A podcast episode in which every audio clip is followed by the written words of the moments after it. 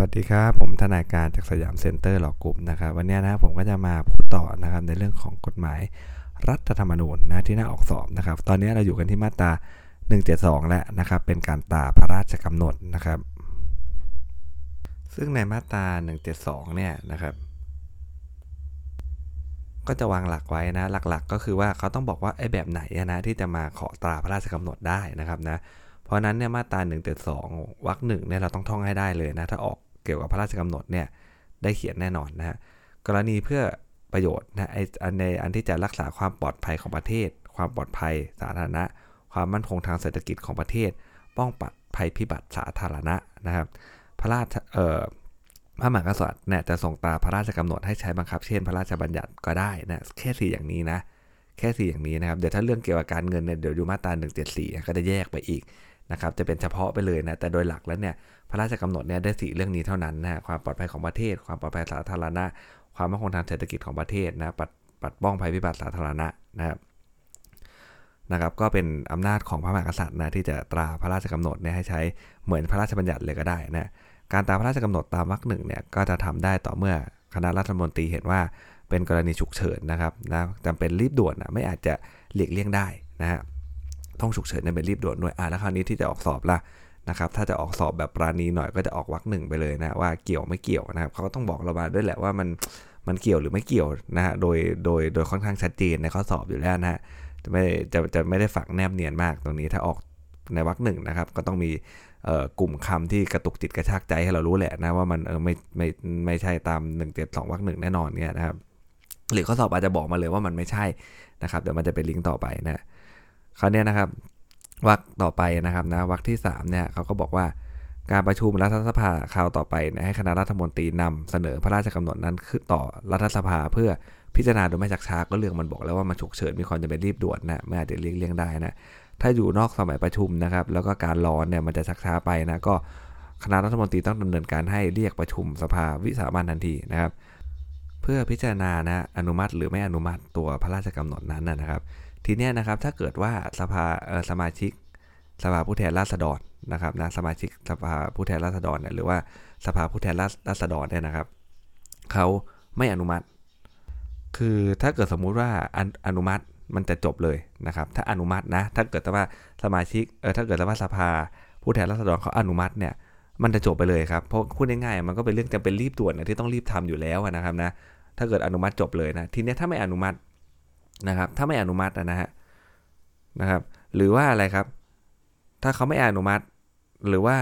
ถ้าเกิดว่าเขาอนุมัตินะ สภาผู้แทนราษฎรเขาอนุมัตินะ แต่ว่าวุฒิสภาเขาไม่อนุมัติอะนะครับ แล้วสภาผู้แทนราษฎรเนี่ยยืนยันการอนุมัติเนี่ยด้วยคะแนนเสียงเนี่ยไม่มากกว่ากึ่งหนึ่งนะครับไม่มากกว่ากึ่งหนึ่งนะก็คือว่าเขานะครับ ไม่อนุมัติแหละนะครับ แต่ว่าสวเขาอนุมัติอะ นะฮะอ่ามันก็จะโยนกลับมาให้ทางสภาผู้แทนราษฎร confirm อีกทีหนึ่งถ้าเกิด confirm นะครับไม่มีคะแนนเสียงไม่มากกว่ากึ่งหนึ่งพระราชกำหนดนั้นก็จะเป็นอันตกไปเลยนะฮะแต่ไม่กระทบต่อกิจการที่ได้เป็นไปในระหว่างที่ใช้พระราชกำหนดนั้นนะครับคือถ้าเราสรุปให้เข้าใจง่ายนะครับ คือถ้าเกิดว่าเราเป็นสภาผู้แทนราษฎรเกี่ยวกับเรื่องพระราชกำหนดนะฮะถ้าเกิดว่าถูกส่งมาแล้วเราอนุมัติเนี่ยมันจะจบเลยนะ นะครับถ้าสสอนุมัติยกมือพึบพับพึบพับเนี่ยมันดีจริงพระราชกำหนดเนี่ยต้องรีบแล้วยกมือขึ้นมันจะจบเลยนะถ้าถ้าเกิดว่าสภาผู้แทนราษฎรเขาอนุมัตินะครับ แต่ถ้าเกิดว่านะครับสภาผู้แทนราษฎรเนี่ยเขาไม่อนุมัตินะฮะแต่ว่าวุฒิสภาเขาอนุมัติไอ้แบบเนี้ยบอลจะถูกโยนกลับมานะให้ทางฝั่งของสมาเอ่อทางสภาผู้แทนราษฎรอีกทีว่า คุณจะยืนยันด้วยคะแนนเสียงเกินกึ่งหนึ่งไหมนะครับ ถ้าเกิดสมมุติว่านะครับ พอโยนบอลกลับมาปุ๊บเนี่ยนะฮะ ก็ยังยืนยันการอนุมัติเนี่ยนานด้วยคะแนนเสียงที่มันไม่เกินกึ่งหนึ่งนะครับไม่เกินกึ่งหนึ่งของจำนวนสมาชิกทั้งหมดอะนะก็เป็นนันตกไปเลยนะครับคือถ้าโยนบอลกลับมาจากฝั่งวุฒิสภาเนี่ยอันนี้ต้องการอีกแค่กึ่งเดียวนะของสสนะครับถ้าสสเกินกึ่งหนึ่งเนี่ยก็สามารถอนุมัติให้เป็นพระราชกำหนดได้ แต่ถ้าไม่เกินกึ่งหนึ่งก็ให้เป็นอันตกไปเลยนะครับ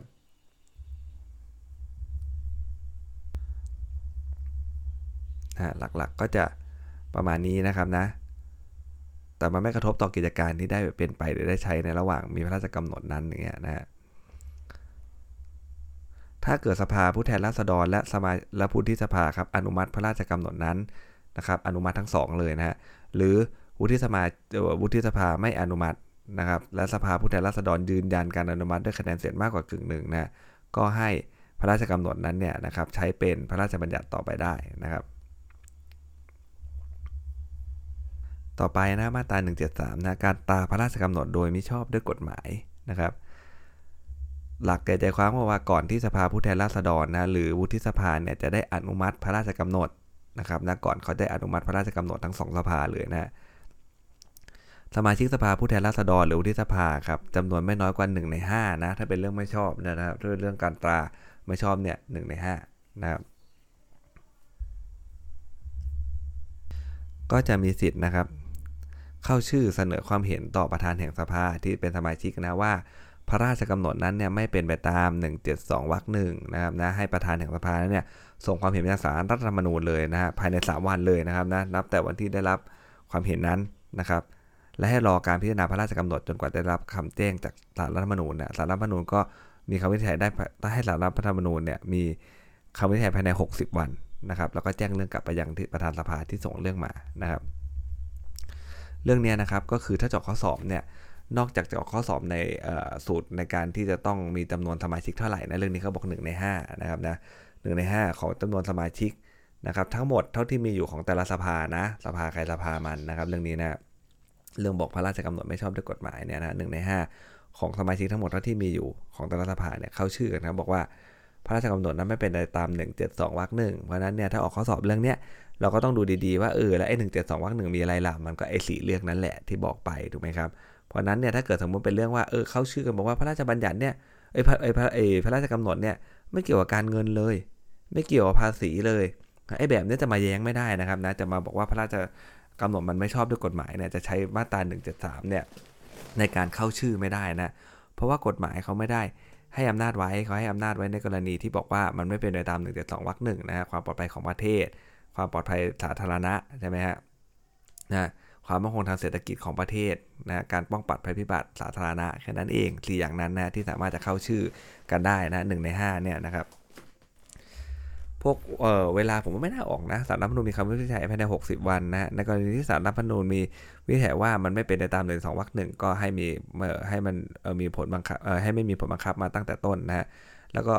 วรรคท้ายคือว่าคำวินิจฉัยถ้าจะบอกว่ามันไม่เป็นไปตาม1 2 1 7 2วรรคหนึ่งเนี่ยนะครับจะต้องมีคะแนนเสียงไม่น้อยกว่า2ใน3เนี่ยของจำนวนตุลาการสารรัฐมนูญสารรัฐมนูญทั้งหมดเท่าที่มีอยู่นะครับ 174 ครับในกรณีมีความจำเป็นนะฮะนะฮะมีต้องมีกฎหมายเกี่ยวกับภาษีอากรหรือเงินตรา ต้องรับการพิจารณาด่วนและรับนะเพื่อรักษาผมเป็นแผ่นดินเนี่ยพระพระมหากษัตริย์จะทรงตราพระราชกำหนดให้บังคับ ดังเช่นพระราชบัญญัติก็ได้นะครับ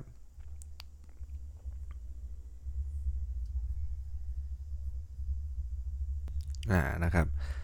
อีกอันนึงนะครับก็จะเป็นเรื่องของพระราชอำนาจในการทำหนังสือสัญญาสันติภาพกับสัญญาอื่น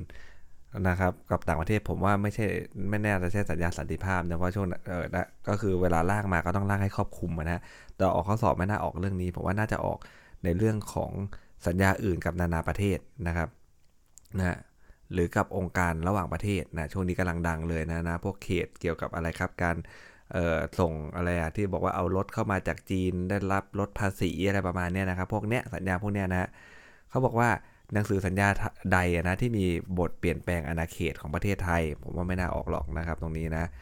หรือว่าอะไรครับหนังสือสัญญาอื่นนะที่อาจจะมีผลกระทบนะครับ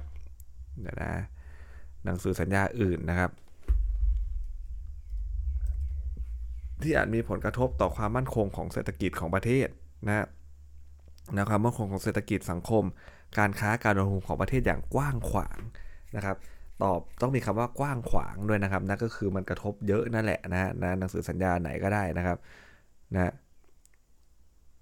ที่มีผลกระทบต่อความมั่นคงทางเศรษฐกิจสังคมการค้าการลงทุนประเทศอย่างกว้างขวางครับ อันเนี้ยต้องได้รับการประชุมจะต้องได้รับความเห็นชอบของรัฐสภาแหละ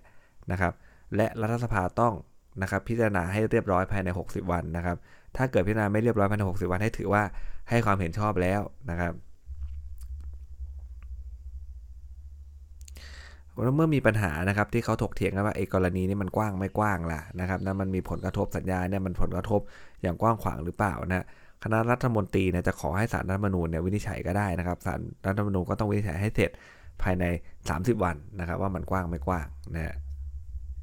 อ่านะครับ ก็มีเวลา 30 วันนะครับ ที่จะดูว่าเออมันกว้างหรือไม่กว้างล่ะนะครับนะเรื่องนี้นะเพราะว่าสมมุติว่ามันเป็นหนังสือสัญญาที่มีผลกระทบนะอย่างกว้างขวางเนี่ยก็ต้องให้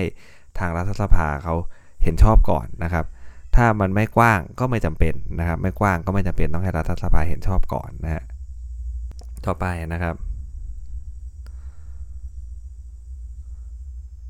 ผมว่ามาตรา 210 ถ้าจะออกก็จะออกอนุหนึ่งเลยนะฮะสารรัฐธรรมนูญมีอำนาจ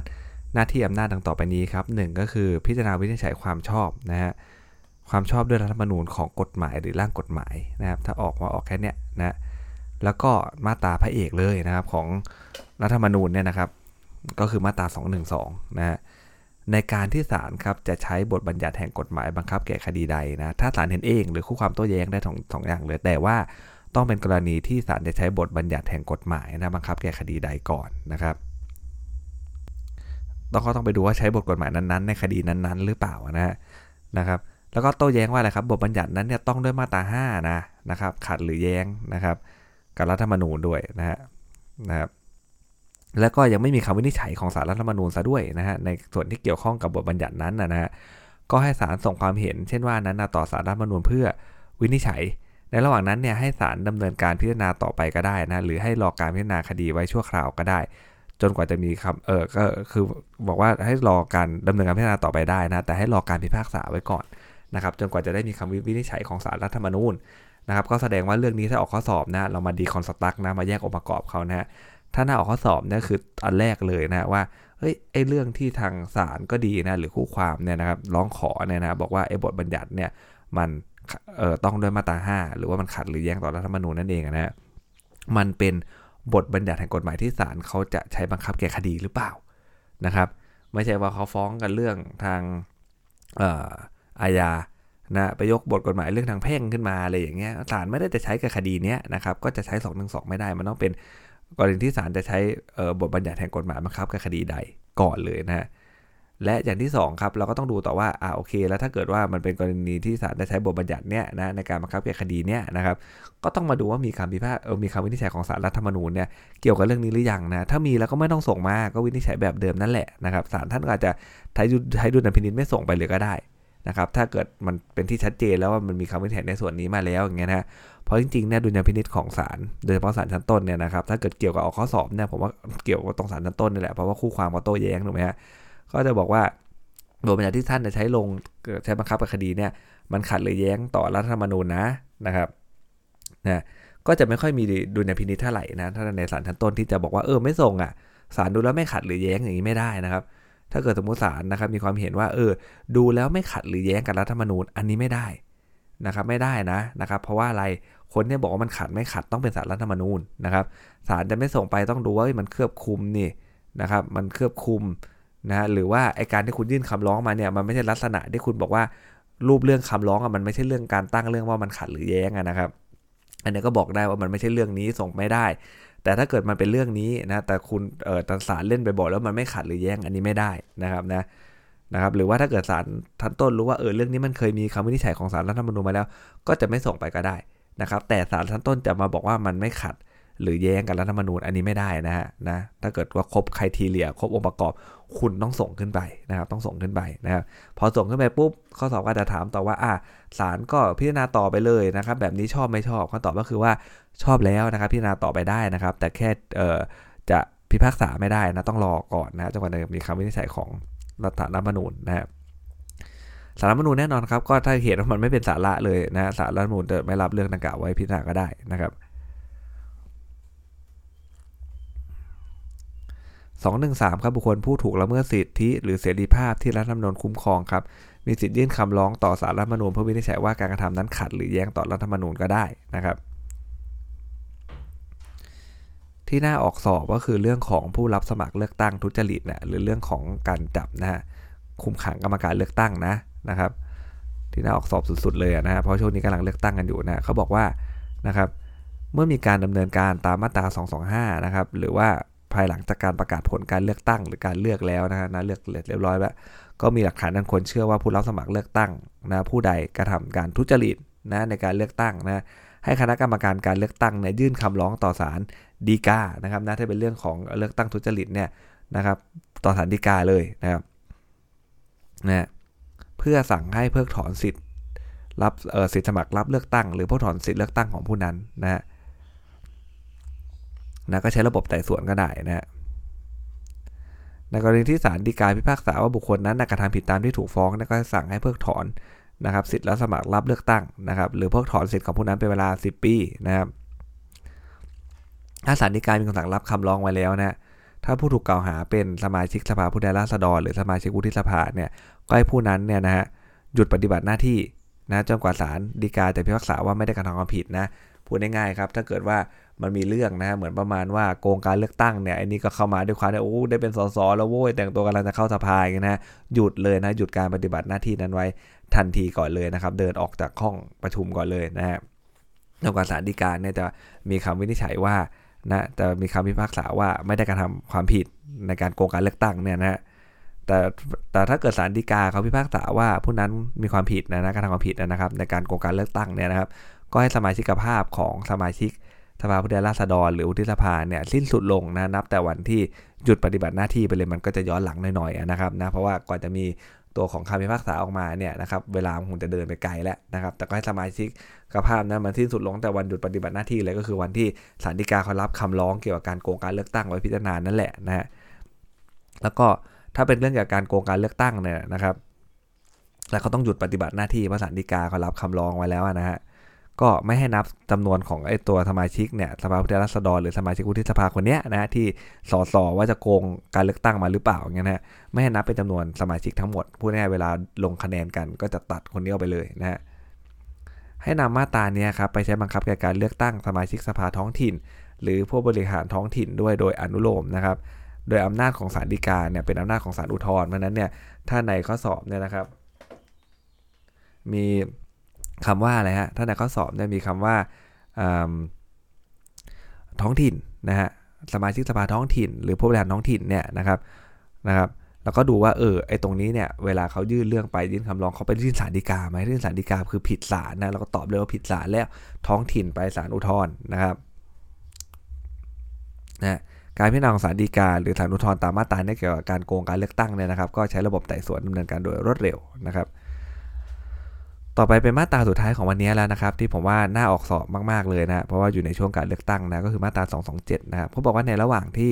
พระราชกิจสีกาให้มีการเลือกตั้งสมาชิกสภาผู้แทนราษฎร หรือสมาชิกวุฒิสภาครับหรือเมื่อประกาศให้มีการออกเสียงประชามตินะมีผลใช้บังคับ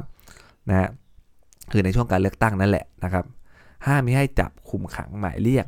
ตัวกรรมการการเลือกตั้งไปสอบสวนนะครับ เรื่องนี้คือห้ามให้ไปสอบสวนสังเกตนะไม่มีในฐานะผู้ต้องหาด้วย นะครับนะในฐานะผู้ต้องหาเพราะนั้นเนี่ยถ้าเอาตามตัวบทแน่นอนว่าต้องเอาตามตัวบทอยู่แล้วเป็นรัฐธรรมนูญนะไปตีความอะไรเกินกว่านั้นไม่ค่อยได้แล้วถูกไหมก็ต้องรวมถึงว่าไม่ให้ไปสอบสวนในฐานะที่เป็นพยานด้วยนะครับเพราะนั้นเนี่ยถ้าเรียกไปสอบสวนในฐานะที่เป็นพยานก็ยังเรียกไม่ได้เลยนะในระหว่างที่มีเอ่อในระหว่างสมัยการเลือกตั้งนั่นแหละพูดง่ายๆนะระหว่างที่มีพระราชกิจสฎีกาเลือกตั้งนะฮะนะครับห้ามนะจับคุมขังหมายเรียกตัวไปทางการสอบสวนนะครับอะแล้วถ้ามันจำเป็นจริงๆล่ะ ก็ต้องไปขออนุญาตจากคณะกรรมการการเลือกตั้งนะ ต้องได้รับอนุญาต จากคณะกรรมการการเลือกตั้งอยู่ หรือว่าอะไรเหมือนกันเลยฮะเป็นกรณีที่จับในขณะกระทำความผิดนะมันซึ่งหน้าเลยนี่ถูกไหมครับ ซึ่งหน้าเลยยิงคนตายต่อหน้าเลยทำไมจะจับไม่ได้นะโชว์ยาเสพติดนะครับเป็นจำนวน20 กิโลต่อหน้าตำรวจเลยทำไมจะจับไม่ได้กรณีนี้มันไม่ใช่การกันแกล้งแล้วเราต้องเข้าใจก่อนนะเจตนาลมเนี่ยเวลาเราเรียนกฎหมายต้องเข้าใจตัวเจตนารมก่อนนะถ้าเข้าใจเจตนารมเนี่ยเราจะเห็นภาพว่าเออทำไมเขาต้องบัญญัติแบบนี้ นะครับไอ้แบบเนี้ยทำไมตอนแรกบอกจับไม่ได้อะตอนหลังทำไมจับขณะการทำความผิดจับได้แล้วแล้วมันสำคัญยังไงจับแบบซึ่งหน้าไม่ซึ่งหน้า ถ้าเราเข้าใจเจตนารมณ์เราก็จะเห็นภาพว่าอ๋อเขากลัวการกันแกล้ง แบบเมื่อกี้สสสวนะมาตราหนึ่งสองห้าเขากลัวการกันแกล้งเดี๋ยวพอใกล้ๆสมัยประชุมเอินแกล้งให้ไม่ให้มาประชุม นี่ก็เหมือนกันนะนะตั้งนานไม่มาทำอะไร พอจะเลือกตั้งขึ้นมาเป็นไงครับ จับซะเลยนะฮะจับเลยคุมขังเลยนะหมายเรียกตัวไปสอบสวนเลยเอาให้ชีวิตเขาปั่นป่วนเนี่ยเขาทำหน้าที่ไม่ได้นะนะฮะ ไอ้แบบนี้ก็เป็นการกันแกล้งกันนะครับ เพราะนั้นเนี่ยเขาก็กันไว้ว่าเออห้ามกันแกล้งนะ แต่ถ้ามันเป็นเรื่องการจับในขณะการทำความผิดเนี่ยมันไม่ใช่การกันแกล้งกันอยู่แล้วถูกไหมฮะมันก็เห็นซึ่งซึ่งหน้าเลยการทำความผิดเนี่ยนะครับ ก็จับได้ทันทีอยู่แล้วนะฮะนะเพราะว่าเขาปกป้องคุ้มครองแค่เรื่องของการการกลันแกล้งกันเขาไม่ได้ทำให้เป็นอภิสิทธิ์ชนอยู่เหนือกฎหมายที่โอ้ทำอะไรก็ไม่ผิดมันไม่ใช่แบบนั้นนะฮะวรรคสองครับในกรณีที่มีการจับกรรมการการเลือกตั้งในขณะการทำความผิดเลย หรือจับหรือคุมขังนะฮะ กรรมการการเลือกตั้งในกรณีอื่นใดนะถ้าออกข้อสอบผมว่าเป็นการจับในขณะการทำความผิดนะฮะก็ต้องรายงานต่อประธานกรรมการการเลือกตั้งโดยด่วนเลยนะฮะแล้วก็ให้ประธานกรรมการการเลือกตั้งเนี่ยมีอำนาจสั่งให้ปล่อยตัวผู้ถูกจับได้นะให้เขามาทำการเลือกตั้งให้มันเสร็จก่อนนะถ้าประธานถูกจับซะเองนะครับนะให้อำนาจของคณะกรรมการการเลือกตั้งเนี่ยเป็นผู้ดำเนินการสั่งให้ปล่อยท่านประธานมานะให้ท่านเขามาเลือกตั้งให้เสร็จก่อนนะครับนะโดยหลักแล้วนะครับรัฐธรรมนูญผมว่าน่าจะมี รายละเอียดที่น่าสนใจอยู่เพียงเท่านี้นะครับนะเพียงเท่านี้นะผมว่าที่น่าออกสอบนะครับสำหรับวันนี้สวัสดีครับ